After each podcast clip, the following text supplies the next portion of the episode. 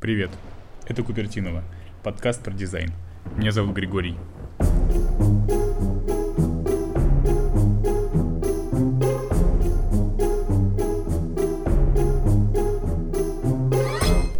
Сегодня я встретился с Николаем Таверовским. Это дизайнер, преподаватель, руководитель проектов и автор книги «Управление проектами, людьми и собой». Он работал в бюро Dodo Pizza Drive 2 и сейчас развивает свои проекты. Николай, привет. Всем привет. Ну, я насчет бюро я немножко преуменьшаю. На самом деле я как бы в бюро вообще довольно сложно перестать совсем работать. Ну, в смысле, что э, обычно ты как-то остаешься на связи. Даже есть такая поговорка, что бюрошников не бывает бывших все, кто в бюро работал, они все как бы бюрошники и есть, а я сам сейчас, то есть я не работаю в бюро, ну, в штате там как-то официально, но э, дел, которые я делаю с бюро настолько много, что это, наверное, там, 30-40% времени вот как минимум занимает у меня. У меня две встречи с арт-директором бюро в неделю. Ого. Э, так, такие дела. Так что вот. Вот это на самом деле, да, тоже интересно про бюро, потому что все мы знаем звезд, таких как Илью Бирмана и Ильяхова, которые тоже э, вроде бы в бюро, но на самом деле они, мне кажется, даже, ну, взять Ильяхова, он, мне кажется, даже более известен, чем бюро, хотя он фактически тоже, по-моему, там работает. И это такая супер фишка бюро в том, что, ну, ты, наверное, сто процентов лучше об этом можешь сказать, то, что оно делает, я где-то, по-моему, Бирмана читал, то, что оно все делает для того, чтобы тебя не удержать никак, и это как раз тебя и держит. Ну да, то есть, конечно, какой-то системы там, штрафов, э, наказания за что-то в бюро нет. В смысле, что если ты сделаешь какой-нибудь проект на стороне или еще что-то такое. Но при этом все-таки есть, ну, как бы вот вовлеченность, она меняется. То есть есть люди, которые, ну, реально в бюро прям работают, работают. Mm-hmm. Ну, то есть они занимаются там проектом, бюро ведут или рисуют что-то. Вот, а как бы я не очень, то есть мы все не так уж часто общаемся, прям вот как-то напрямую, но в целом чуваки, которые вот уже там постарше, э, выросли, типа вот Макса Ильяхова или Ильи Бирмана, или Ильи Синельникова, они все-таки ну, то есть какие-то штуки делают в бюро, но делают э, и, и э, вне бюро тоже много. Mm-hmm. То есть э, вот такой типа смешанный режим. И... Понял. Класс. Мне на самом деле вообще вдохновился твоей серии постов про то, как ты уходил с работы. Честно, я вообще фанат этих постов, мне они очень нравятся. Давай тогда начнем с с конспектуса тогда. Я думаю, а. что стоит вообще рассказать, о чем речь, да. то есть э, что такое конспектус. Это штука, которая помогает вести заметки на переговорах и всяких встречах с командами или с клиентами.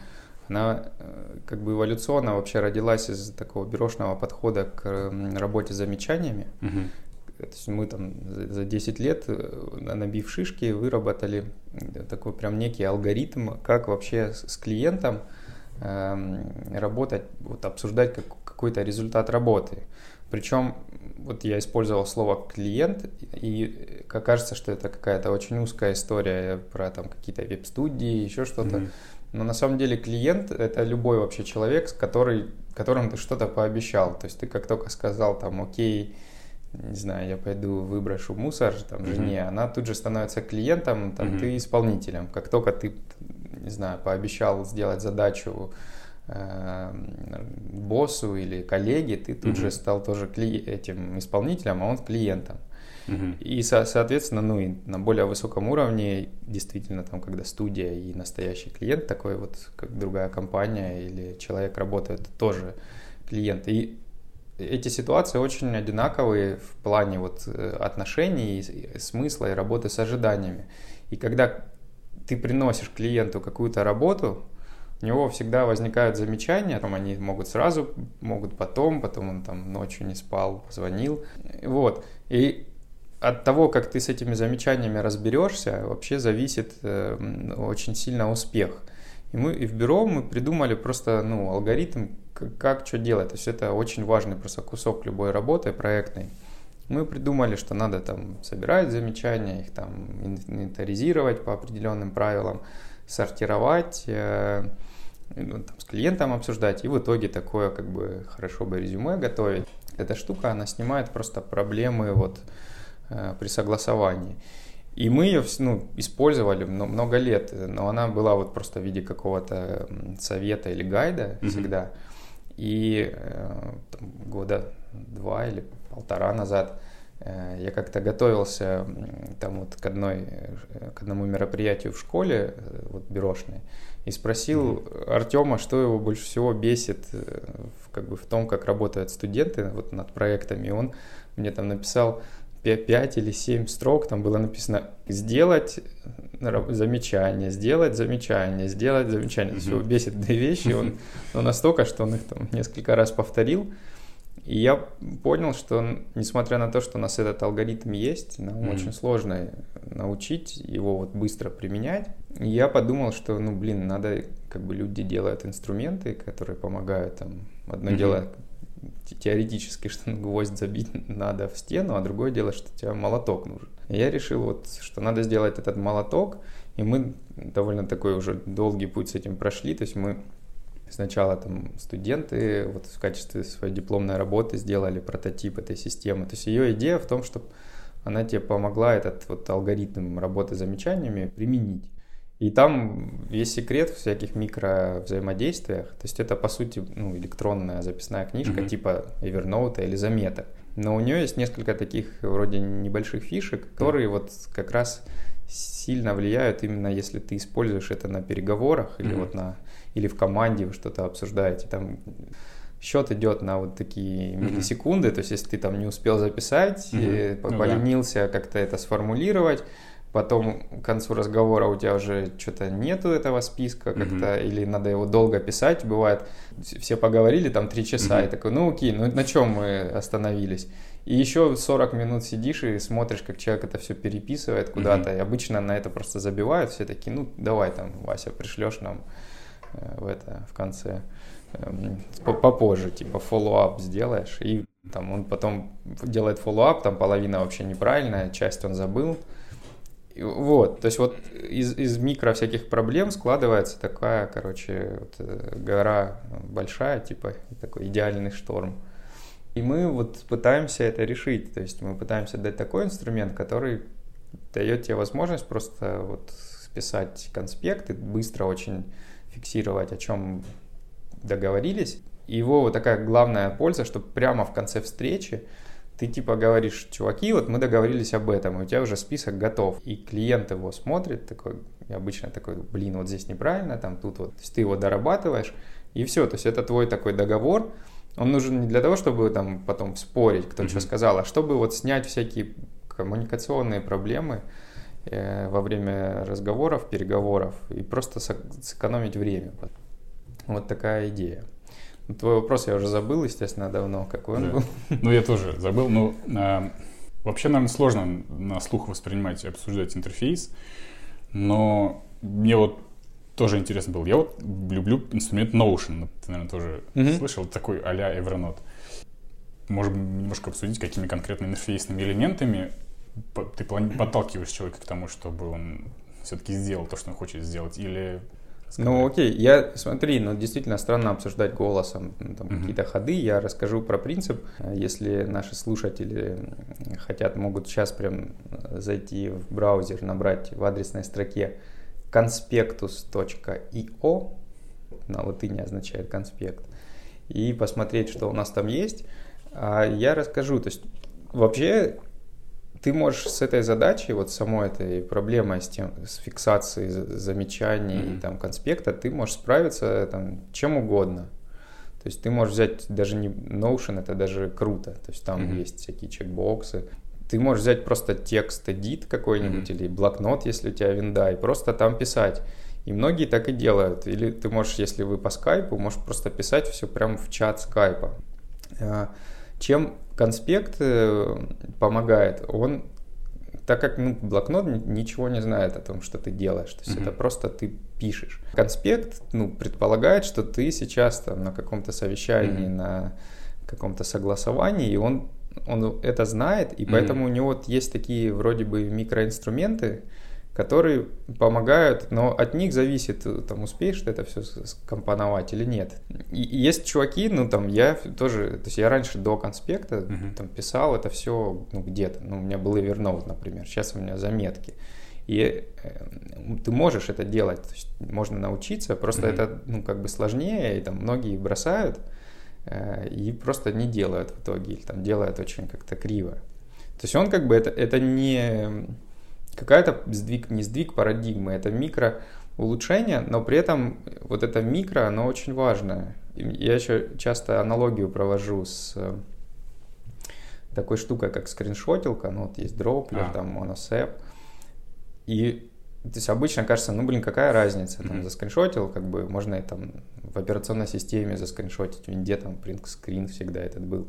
Но там вот вся фишка тоже вот в микро ускорении, то есть ты там нажимаешь сочетание кнопок, у тебя уже сразу URL готов. Ты его можешь прислать, там поддерживая чат, это не поддерживая, то есть как бы ну, в смысле, передачу картинок. Mm-hmm. То есть это универсально работает, и у тебя как бы въедается просто в твою работу. И здесь то же самое, то есть э, вот эти микроулучшения, то есть как устроен конспект.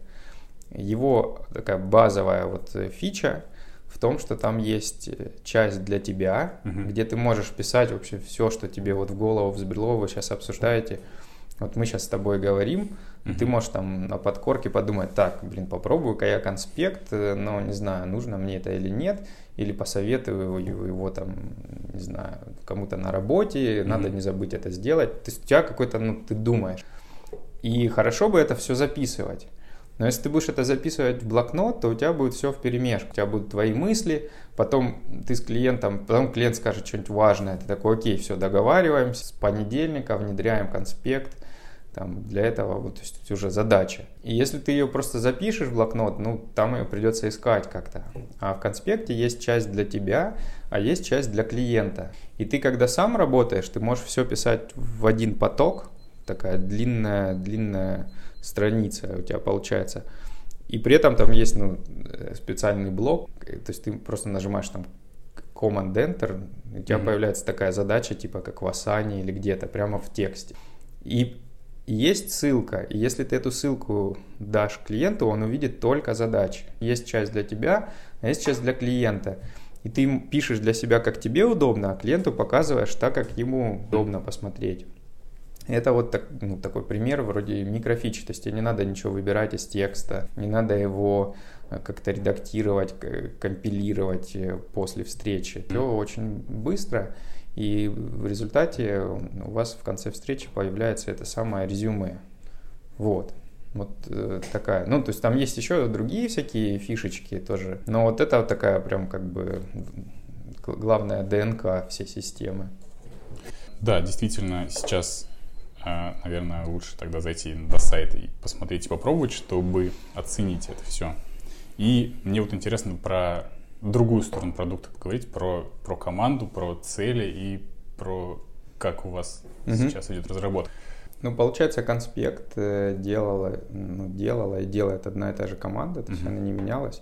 Ну как, у нас был, была часть, которую сделали просто студенты mm-hmm. вот в школе э, стажеров, как свой дипломный проект. Там mm-hmm. была совершенно другая команда, там э, этот проект вели студенты, арт-директор у них был Илья Бирман, mm-hmm. разработчики у них были свои там. И они сделали штуку, ну, как бы первый подход. И там был ну, там идея вот эта базовая очень похожая, а реализация сильно другая. То есть какие-то карточки такие были. Ну, так как это был студенческий проект, там еще куча всяких приключений было просто с самим проектом. И мы, ну и при этом я за ту версию как бы, ну, как бы типа заплатил. То есть я договорился, там была хитрая, сложная ситуация с у, студентки, которая вела там этот проект. Ну, mm-hmm. она не этот проект вела, она хотела другой сделать, но у нее там не получалось финансово. И я предложил ей заплатить за ее обучение и в обмен на то, что она сделает мой проект. Он mm-hmm. там немного был похож на то, что она задумывала. Вот. У нас получился вот такой прототип, но мы оттуда ни, ничего не взяли, ни в плане команды, ни в плане кода. Э, мы взяли только как бы идею и какие-то учли ошибки и проблемы, которые были видны уже. там какие-то ходки, ну, короче, то есть это был такой вот первый подход, который сделали не мы, но мы оттуда много полезной информации получили. А потом, ну, я договорился, значит, конспект делает наш прекрасный дизайнер Андрей Ерес. Угу. Андрей работает тоже в бюро, и я с ним в бюро и познакомился, в общем-то. И он учился там, в школе, бюро раньше, э, но не этот проект он не делал. А разработку почти всю делает Анатолий Буров. Анатолий это вообще сверхчеловек, то есть он там, занимается по работе всем, чем только можно. Он в конспекте там верстает нам интерфейсы какие-то, mm-hmm. и бэкэнд делает, и базу данных, и, и Mac приложения мы с ним упаковали. Mm-hmm. При этом он еще там на работе занимается такими э, турбо установками, где люди летают, вот такие, как это, труба, куда люди, uh-huh. как развлеч... а, ну развлекательная, да. забыла она называется. Ну, короче, вот эти установки как-то там помогает запускать и пишет на, для них даже драйвера. Вот. Но э, то есть я очень люблю таких специалистов технических. И я уже то есть, не удивляюсь, бывают прям такие крутые чуваки, которые могут Э, ну, все. Ну, а то, что они не могут, они как бы могут очень быстро разобраться. Вот, и, ну, и наша вот такая команда, то есть... Э, ну да, я понимаю, что мотивация команды здесь не, не финансовая, ну, то есть нет, не а, работа. Но мы хотим, конечно, да, ты спросил про mm. мотивацию. Мотивация в том, что мы хотим сделать этот инструмент, естественно, это там коммерческая история. Mm. То есть посмотрим, что у нас получится. У нас сейчас план как бы сделать э, штуку, и есть всякие идеи, как ее там монетизировать, и что надо монетизировать, что не надо.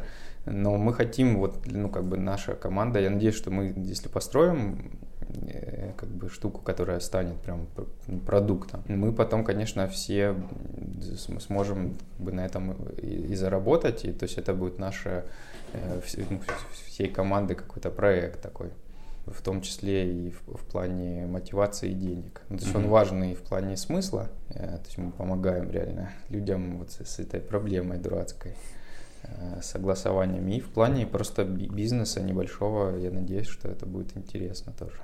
Я, по-моему, тоже в одном из твоих постов читал то, что ты планируешь конспектус быть как бы одним из инструментов среди стека инструментов руководителя. То есть это просто экосистема такая руководителя получается в планах есть. И конспектус это одна из ее частей просто. Ну, это да, мечта у меня такая есть. То есть у меня идей довольно много, но вот есть просто такой принцип, э, я о нем и на курсе рассказываю, что надо там думать глобально, а действовать локально.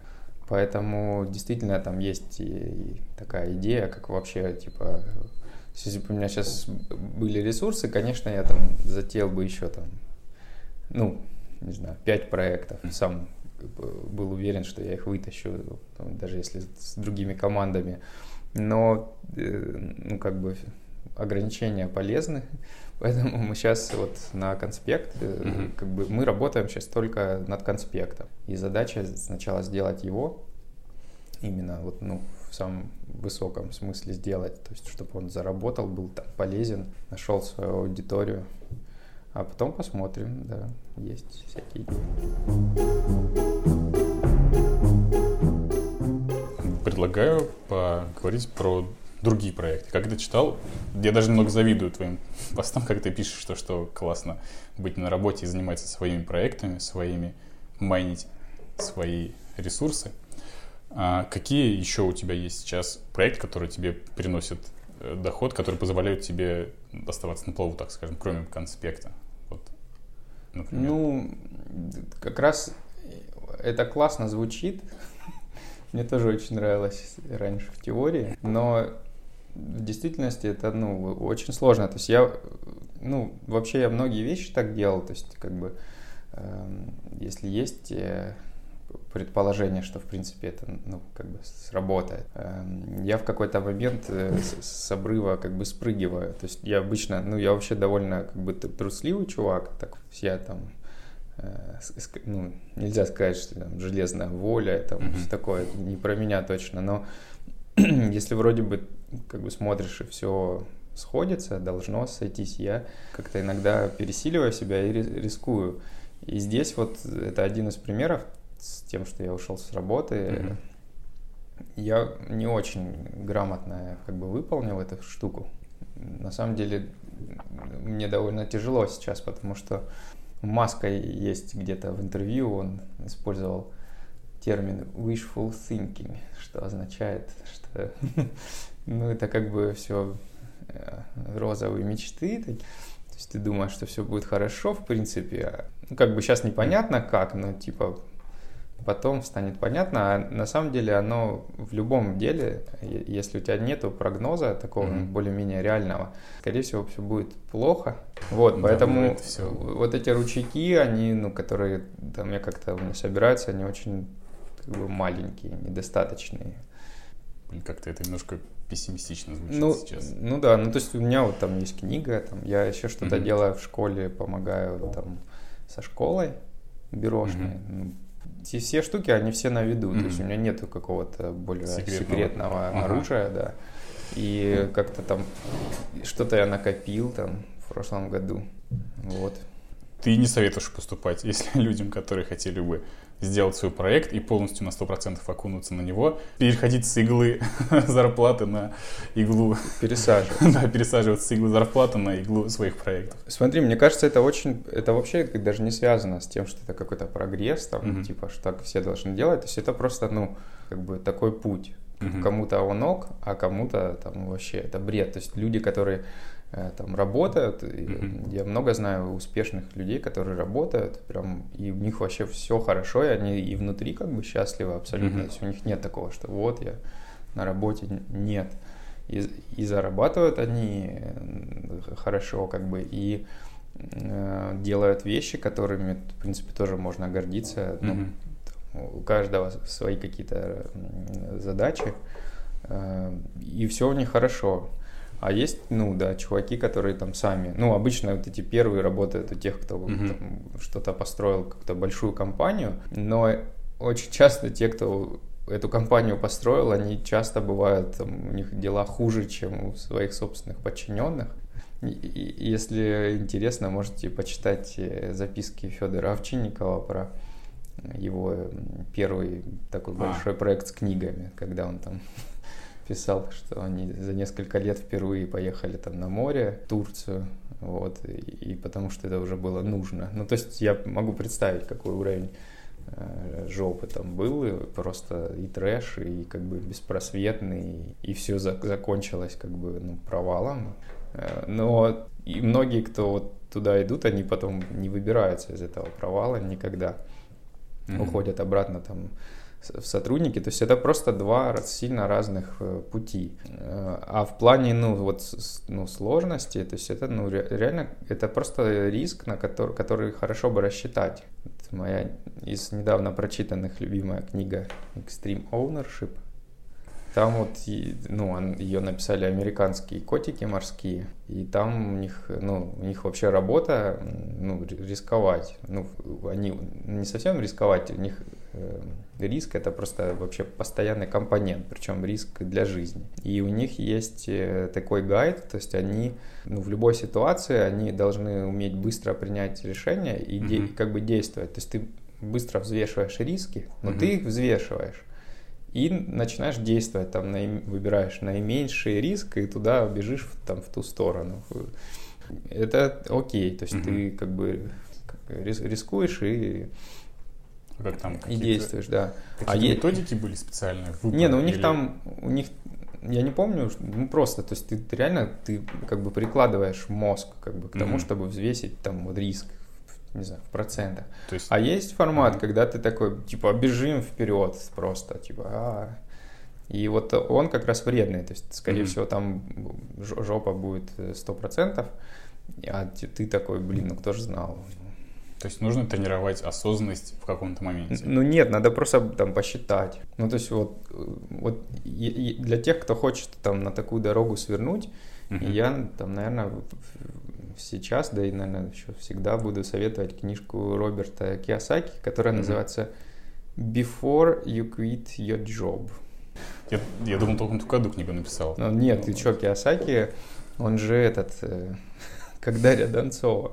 Он а. написал десятки, наверное, книг. У меня не все используют э, разные смешения почти одних и тех же идей. Ну, то есть у него там полкниги вот этой про его там пассивы, активы и mm-hmm. про квадраты. Я вот только про это помню, кстати, про пассивы, активы я припоминаю. Ну, у него есть еще там про вот этот квадрат Киосаки, mm-hmm. есть еще у него треугольник там, ну, они, и он их все это, ну, ему как бы приходится с одной стороны, mm-hmm. с другой стороны он, в общем, то же самое рассказывает, просто разных приложениях, но там у него есть интересный кусок, как он уходил с работы, где mm-hmm. он, он работал в Ксероксе, и он на хорошей должности, и он говорит, я вот пришел на какую-то корпоративную годовую встречу Ксерокса, там у них, там, по-моему, было вообще такое, типа, как дискотека, ну, просто организованное пафосное мероприятие, и он там говорит, я вот зашел, шампанское, mm-hmm. И я понимаю, что завтра, вот завтрашнего дня моя зарплата станет ноль навсегда. И там все его переживания, они просто почти на 100% с моими совпадают. Это очень страшно.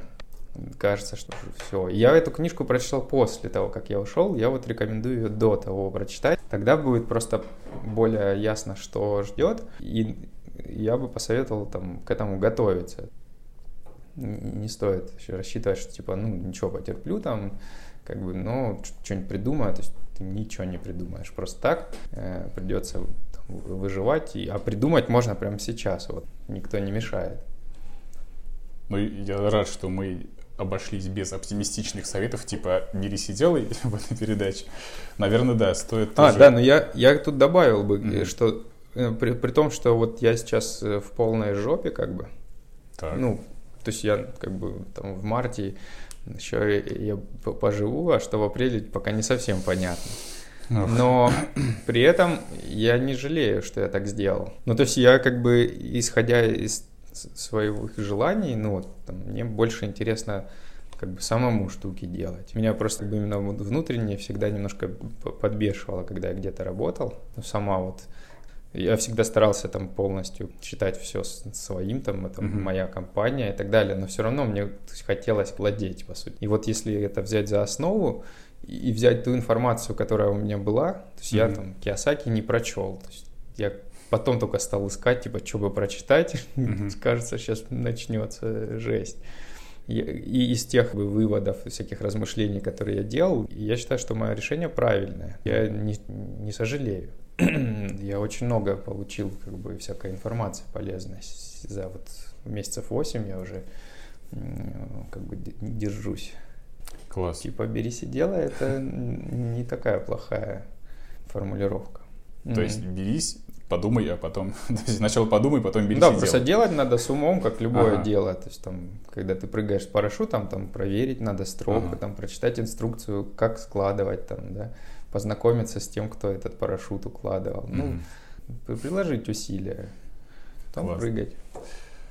Ну, здорово, что мы все-таки к оптимистичному пришли ноте. Здорово, то как-то сначала бы грустно немножко. Но я понимаю, что это часть работы и часть mm-hmm. развития.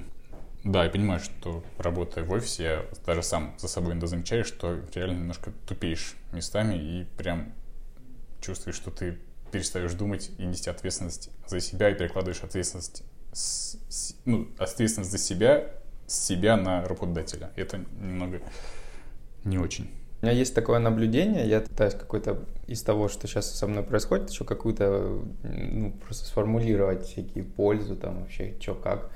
И я за заметил, я не пробовал, ну, нет способа попробовать, но я в голове пытался представить, что было бы, если бы я где-то сейчас ну, снова стал работать, прям, типа, прям в офис ходить.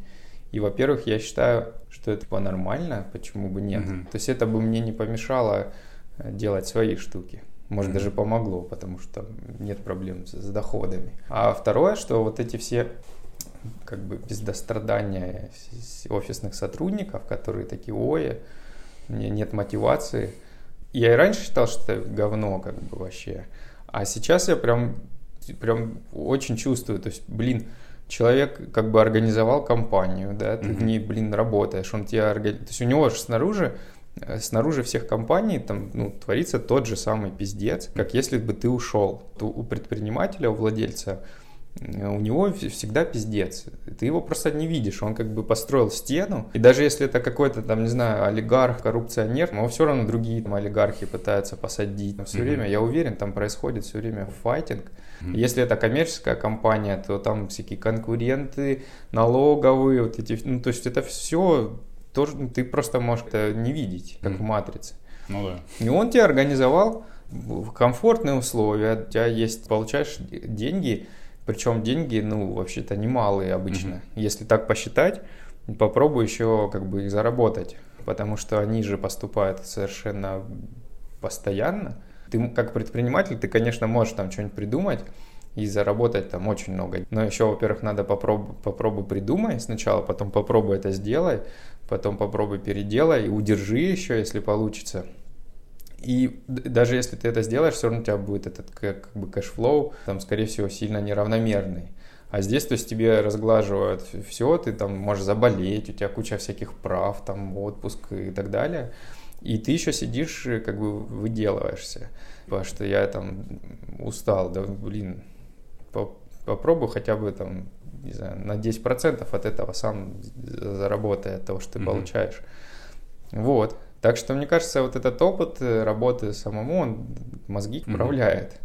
И, и всем, причем и офисным сотрудникам, и там, предпринимателям. Так что нехер, как бы надо, ну, это очень стрёмно вообще mm-hmm. прям э, и странно быть немотивированным. Что это значит? Да, сотрудники, находясь в офисе, а, они не осознают, насколько тяжело достаются деньги работодателю, например, и какие там, чем им приходится рисковать руководителю и так далее. Из-за этого эффективность э, работника, наверное, может быть невысокой. Из-за того, что он просто не осознает, что находится за куполом mm-hmm. стабильности его офисного пространства. Слушай, а у меня с этим сделать? никогда проблем не было, потому что, ну, научился что-то делать. А в бюро результат один и тот же, просто разный взгляд. Я сейчас рассказал про то, почему вот надо там дофигачить mm-hmm. с точки зрения того, что ты типа бизнесмен, там сам, сам себе бизнесмен всегда. Но в бюро э, были другие всегда основания, но с тем же результатом. Просто в бюро э, меня часто там спрашивали на курсе или какие у вас там мотивация и mm-hmm. все такое. Мотивация очень простая. В бюро у всех как бы вот работа есть, там она офигенная, интересная. Вообще неинтересная работа не бывает. То есть, если тебе не интересно, блин, сделай так, чтобы тебе было интересно. Но суть такая, вот работа как бы, хочешь делай, не хочешь иди нахуй. Серьезно. Mm-hmm. Вот это единственная мотивация в бюро э, у всех. То есть, если кто-то э, вдруг там начнет кочевряжиться, я это не хочу, это просто ну, не профессионализм. У меня даже есть э, я такой небольшой урок сделал для школы стажеров наших, для, по-моему, подкурсов, там называется «Мне интересно». Это просто навык любого специалиста, ему сделать любую работу интересной для себя и для других. Я всегда точно так же делал, то есть, блин, отлично, не знаю, что вот мы сейчас с тобой за столом сидим, блин, офигенный, давайте придумаем, там, не знаю, как улучшить этот дизайн или как его продать, как сделать лучший стол в мире, там, еще что. То есть ты просто берешь и как бы придумываешь себе задачу. Если тебе это не интересно, ты говоришь, чуваки, мне не интересно, я там ухожу я не мотивированный, ну, блин, ты просто кочергой по голове сразу. А когда я ушел с работы, я то же самое увидел с другой стороны. Мало того, что у тебя есть все э, инструменты, чтобы сделать себе работу интересной, так у тебя еще и ресурсы есть на это. Тебе дают, и тебя там о тебе заботятся. И ты можешь делать э, все то же самое, как делает предприниматель, при этом еще и у тебя все есть. Это как игра с читами. Вот. Это вопрос мозгов просто. Их изменить ну, только сам человек может. Какие кайфовые места есть в Москве для тебя? Для работы или для гуляний? И я сам просто недавно, не так давно в Москве, поэтому лично мне это интересно. А какие есть кайфовые места для тебя, для того, чтобы погулять и поработать? И куда сходить? Может быть, мероприятия дизайнерские или не дизайнерские? Ну, Вообще, мне кажется, в Москве вот так гуляют э, и сильно ходят по мероприятиям в основном не москвичи. У меня было много примеров, когда я с кем-то, с таким коренным москвичом там обсуждал что-нибудь. Вот я там был реально, причем в банальном каком-то месте, типа там ВДНХ или mm-hmm. там Сокольники, а он там или не был никогда, или типа там не был последние 15 лет. Но в целом жизнь в Москве для меня это жизнь в районе. А у меня район такой, что он вроде с одной стороны неплохой, то есть там и парк, там всякие недалеко от центра, а с другой стороны, например, кафе есть по пальцам одной руки, можно пересчитать, в которые mm-hmm. не стыдно сходить. Мне кажется, вот этот формат, как бы жить в городе, как бы все время ездить куда-то, mm-hmm. он...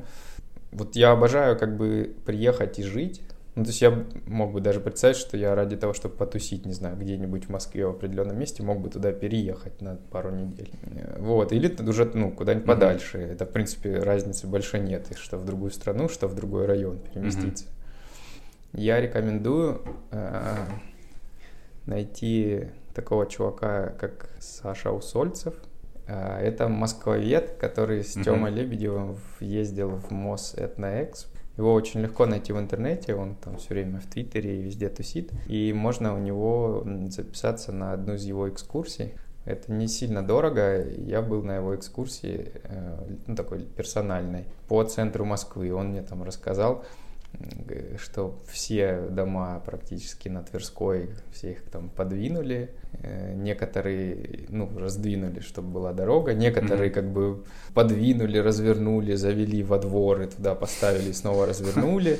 Там, при этом жильцов при этом не выселяли в процессе. Это вот. интересно.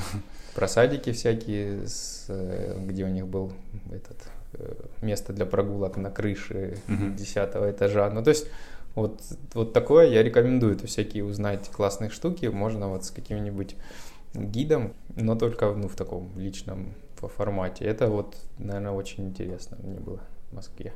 Класс. Так, а вот твои проекты, они, получаются удаленные в основном. И не обязательно, ну, я не знаю, конечно, то, что вот э, конспектус, курсы, я так понимаю, что у вас они в основном тоже ну, для них можно приезжать, наверное. И другое. Я читал недавно твой пост про то, что Москва тебе не особо нравится как город. Ну, я действительно, да, Москву прям ненавижу. В Москве есть одна самая ненавистная вещь, это здесь очень хорошие люди собрались. Я бы не хотел здесь жить, жить но вот единственная штука, которая прям жалко, если этого не будет, это люди. Mm-hmm. В Москву отобрались самые лучшие люди в России. Причем по всем вообще параметрам, а, в первую очередь по желанию что-то делать, а потом и, ну, и по умениям. Там почти все, ну, Россия, она такая центроориентированная. Вот, а, а сам город, ну, как бы, его особо и не видишь. То есть все, ты бежишь на работу, там, mm-hmm. если ты в, в офисе, потом с работы едешь, и все. И если ты ну, без работы... Ну, короче, она все время потребляет ресурсы, mm-hmm. жить тяжело, нужно там, одеваться. У меня там в Ростове парка, что такое, я не знал, например. А здесь ты в ней ходишь там 9 месяцев, у тебя зима. Да. Ну вот. Ну, то есть, конечно, да, я, скорее всего, уеду. Я просто не мог, э, потому что я в Москве научился жить близко к центру, в хорошем районе, а в Ростове у меня не было такого. Ростов очень, очень хороший город. Mm-hmm. Ну, я раньше думал всегда, что это один из худших городов, когда я не был нигде.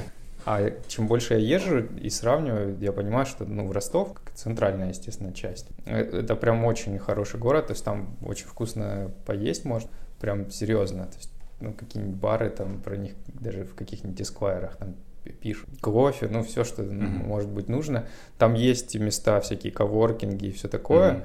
При этом там нормальная погода, э, нет сумасшедших каких-то цен на услуги, то есть mm-hmm. и ну и, и все есть. Если ты единственное, что ну естественно там нет такой нормальной работы, но если работать удаленно, то нет проблем.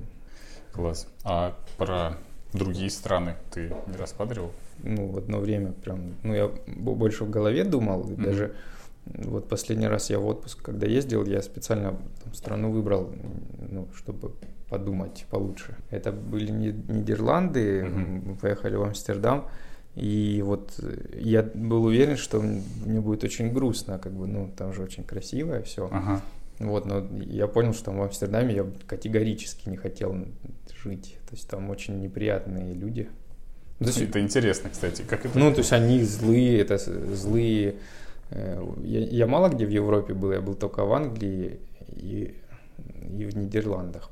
Но формат везде был вот э, характеров очень похожий. То есть это злобные, э, как бы обидчивые какие-то чуваки, которые улыбаются, mm-hmm. но внутри, ну, то есть ты чувствуешь, что они недовольны как бы всем. Мы там со всеми ругались, таксистом, там, как турист, mm-hmm. пожалуйста, как это ни, ни, ни за что. Такие. Могу рассказать тебе мою любимую историю про э, Великобританию. О, давай. Я ее все время рассказываю. Наверное, она уже частично неправда, потому что я уже придумал. Ну и ладно, от этого даже Короче, я был в Лондоне, когда был, ну, такой подросток. Мы, меня родители отправили на две недели именно жить. Был такой вот, не знаю, почему-то сейчас никто не предлагает, а раньше прям были компании, они организовывали, то есть ты живешь в семье mm-hmm. с мамочкой, это называлось, и как бы там учишься, ну, и две недели, то есть довольно долгий срок. И мы жили у тетки, которая этим занимается профессионально, то есть у нее был дом в пригороде Лондона, Бромли назывался. И она как бы занималась, то есть у нее было две, по-моему, комнаты, по 4 человека для вот таких детей. Ну, дом такой обычный совершенно, но просто как бы комнаты есть. И там вот в той, где мы жили, вообще все время, что мы там были, там был только я с моим, ну, как бы вторым ребенком, mm-hmm. мы по два жили из каждой страны. Потом еще испанцы приехали тоже mm-hmm. такие же.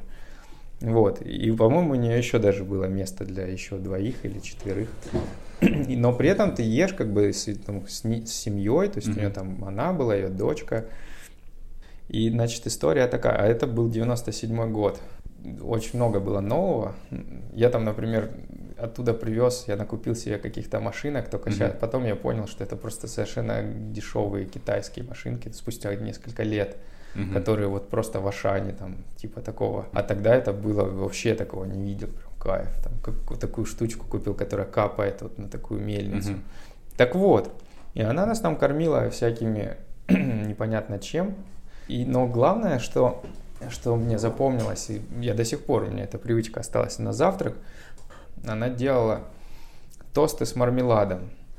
И мармелад это такая ну, британская, европейская штука. Это типа джем, но это мармелад, то есть он более упругий, это его намазываешь на тост, то есть это что-то типа джема. Вот, так он и называется, мармелад. И мы такое никогда не ели, естественно.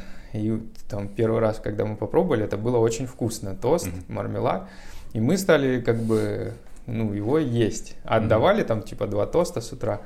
И она ставила банку такую, и, значит, мы ели. Короче, мы как-то там, у нее, видимо, так как она занимается, у нее там какой-то есть бюджет, план. Mm-hmm. В общем, мы эту банку как-то съели, и какое-то время мармелада не было, а потом она, видать, купила новую банку, и мы обрадовались, такие, о, мармелад с, с моим вот корешем.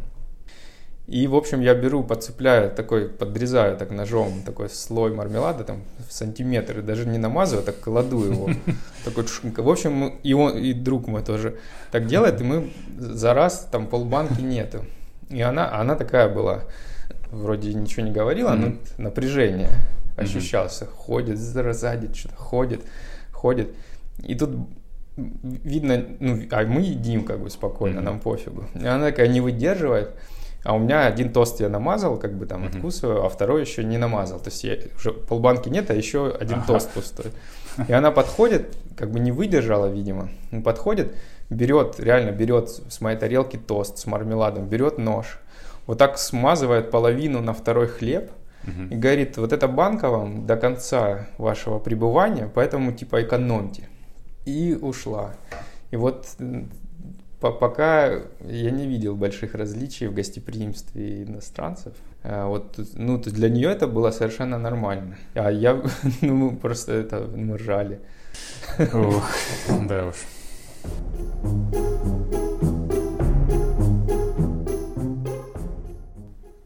Я читал в твоем блоге, что у тебя по-разному складывались отношения в команде, где ты работал. Расскажи про факапы и провалы, и как ты с этим справлялся. Обычно меня терпели как минимум и в Додо, и в Драйве был у меня случай, когда ну, владелец компании, ему приходилось меня защищать. ну, то есть, видимо, там уже доходило, ну, я не знаю да, точно, mm-hmm. но э, по как бы ситуации, видимо, было так, что приходила команда и говорила, что типа он, ну реально он уже достал, короче, мы не типа или он, или мы. Мне кажется, сейчас я немножко лучше становлюсь в этом смысле, что mm-hmm. раньше, то есть мне было совершенно иногда плевать вообще, что будет, лишь, лишь бы сделать. То есть я там обычно запускал, и там и все и меня хотят убить, выгнать, берите его. Ну, Стив Джобс так-то тоже не Ну, Стив Джобс владел компанией. И его ну, тоже выгнали. Ну да, вот, ну что. Но это отстой. То есть э, хороший Стив Джобс, который сделал нам iPhone, на iPod и все на свете, он был после того Стива Джобса, ага. которого выгнали. Через 10 лет разницы, насколько я помню. А, ну тот Стив Джобс сделал Apple 2, по-моему, тоже и... Ну, и сделал он Apple 2, и он э, повезло а, просто. А с Лизой и с Макинтошем там, по-моему, не так дела хорошо шли, как с Apple 2. Ну, Лиза просто провалилась. Ну да, Лиза его, да. Ну, Это... то есть, вообще я понял, что многие ну, это от опыта еще сильно mm-hmm. зависит. То есть раньше мне казалось, что там сделать проект это вот самое вообще важное. Что может быть, соответственно, если есть кто-то, кто там недостаточно хорошо это делает, то надо там, сделать все, чтобы ну, добиться результата. Попозже вот я понял, что есть еще длинная дистанция. Для компаний уж точно им почти всегда насрать в целом на проект. Ну, то есть они, естественно, хотят его сделать, но команда в тысячу раз важнее, и компания. Mm-hmm. Компания это команда людей. То есть, mm-hmm. если мы сделаем сейчас какую-нибудь страницу, сайт или приложение, а потом все разойдутся, да, или будут ненавидеть друг друга, компания проиграет. Расскажи, кстати, про английский. Ну, много советуешь книг по-английски, и вроде... Какая у тебя история с английским? Ну, у меня классическая такая история 90-х. Я всю жизнь им занимался с детства. Это вот прям родители мне очень помогли. Вот английским моим прям типа как-то занимались все время. Mm-hmm. Я занимался им, занимался и не все. Но и, и даже этого не хватило бы, чтобы, наверное, книжки читать. Я после того, как я прочел Тафти, а, Тафти мне я... стало по пофигу. То есть, э, ну, я когда читал первую книжку, mm-hmm. я даже написал, можно найти, э, по-моему, или в советы я задал вопрос, или даже еще на сайте студии Лебедева, по-моему, в советы я Артему Горбунову, mm-hmm. я еще не работал нигде, просто был там студент какой-то, я mm-hmm. Я просто читал эту книжку, и там даже график составил, там сколько слов там в день или mm-hmm. как-то в неделю я узнаю, и там такой график, ну там дофига слов, там же Э, тафтиш, ну, да, сложный я, язык, я всякие там. несколько раз, честно, я так не смог. Intellectually impoverished, все такое. И я, получается, ну, то есть я первую книжку я, я читал, как, как работал, там, каждый день. Uh-huh. И я ее, по-моему, месяц читал, ну, очень долго. Это была прям целая задача, и, и я со словарем там, там, последнюю я уже просто прочитал. Это было как текущая инициатива, получается. Ну, наверное, да. Типа того. Ну, то есть, а потом, ну, просто там в Kindle иногда слово какое-нибудь посмотришь. Я читаю все книжки в оригинале, ну, переводы обычно очень плохие. Даже там, вот наша книжка, которую мы там часто упоминаем, про Скотта и Амундсена, там на английском называется Last Place on Earth, то есть последнее место на Земле. Там в этом куча смыслов, и, и то, что это было последнее неисследованное место, и то, что там Скотт там остался, для него это стало последним mm-hmm. местом и все такое. А в английском, на русском они просто перевели «гонка лидеров». То есть, что это значит? Там таких слов не было даже. Ну, почти что угодно можно назвать «гонкой лидеров», наверное. Почти любую вещь можно так назвать. Можно потихоньку переходить к нашей постоянной рубрике «Книги, каналы и сериалы». Что ты можешь посоветовать ну, про... Ну, сорян, я не... У меня последние несколько лет особо времени нету смотреть. Угу. Я реально последний сериал, который я посмотрел, э, это был Доктор Хаус, сори. Это было Пять лет назад, когда он выходил. Я честно смотрел, но судя по мемам, да, пять лет назад примерно. Ну вот, с тех пор я не смотрел ни один сериал целиком как-то, ну кроме Рика и Морти. Знаю, а, Рик и Морти, класс, нет, считается, конечно. Это ну, Рика и Морти я посмотрел, причем как бы специально, то есть слишком много слышал. Потому что мемы без... Я больше ничего не смотрел, и фильмы, к сожалению, тоже ну, пропускаю прям сильно. Каналы... Ну, я рекомендую вам канал так. Саши Волковой. Заварили бизнес. Раньше я читал часто ну, э, сайт студии Лебедева, а сейчас я больше читаю VC. Короче, я такие штуки, во-первых, стараюсь поменьше. Я еще очень хорошие отзывы слышал о рассылке Оди. А, я был на нее подписан. Но пока не подписался в целях экономии. Нет, я, да, я был на, подписан на рассылку, мне было интересно попробовать получать какой-то платный продукт, платить mm-hmm. за контент, mm-hmm. который можно найти бесплатно. И это было приятно осознавать, то, что кто-то поработал и собрал для тебя. Это было приятно. Mm-hmm. И то, что ты читаешь то, что недоступно широкому кругу людей, а лично для тебя доступно, это было приятное ощущение. Mm-hmm. И ценность информации тоже была высокой, потому что там какие-то штуки, которые просто mm-hmm. физически невозможно, тяжело найти. Но я отписался, потому что я заметил, что я просто глазами пробегался по этой рассылке mm-hmm. в пятницу вечером. И на две ссылки щелкал, которые, в принципе, я в течение недели так видел. И книги. Наверное, мы их текстом, я как-то их приложу. Ну, ты можешь как-то сейчас поговорить какие-то что-то прям, кроме Do It Tomorrow, что-то еще. И вот Киосаки я запомнил. Что-то еще, может, такое есть классное. Ну да, но если честно, мне как-то вот эти списки книг э, всегда скучные. Он у Лебедева был список, а. можете его прочитать. Лет 10 назад он его составил. Там все, что надо было, фактически. Окей. Не знаю, что посоветовать. Сейчас я посмотрю, что у меня. Ну, из свежака я читаю сейчас прям Reinventing Organizations. Это mm-hmm. Я только начал, но, видимо, это про вот бирюзовые как раз организации. Кстати, очень клево написано, потому что ну, просто сам язык приятный. Ну, просто читаешь, там интересные истории mm-hmm. какие-то. Вот я почти прочитал Гай Кавасаки, mm-hmm. который это сотрудник Apple, с который с Джобсом делал Mac. Э, у него тут есть про стартап. Тоже вот прикольная книжка, она очень практическая. То есть там просто какие-то списки, типа там, что не делать, что делать, что посчитать, э, про стартапы. Прям как бы такой туду-лист прочти, что. И еще из свежака, что... Ну, я про Extreme Ownership я сказал, да. да и вот я еще Лия Коку да, почитываю. Это, Лия Кока — это э, ну, гендир э, SEO компании Ford, во времена там, 70-х. Он, вот здесь такая машина Mustang, вот он ее первую, как бы запустил первую версию, это его типа детище. Надеюсь, я не, не приврал. Нет, я читал, да, ты ну в вот. писал, да, это, это... Ну, то есть вот тоже у него там ну, такая она, да, просто автобиография, ну, угу. как бы интересно, как чувак там рассуждает, в принципе, что он там делал, но вот он реально такой как раз тот самый сотрудник, сотрудник, то есть, э, который там стал миллионером, э, работая где-то. Спасибо большое, что встретился. Спасибо, и... что пригласил. И хоть это первый выпуск, и мне нечего было показывать, но ты все равно решил. Спасибо. Своим Пожалуйста, был. подписывайтесь на канал, на канал Григория, ставьте лайки, жмите колокольчик. Да.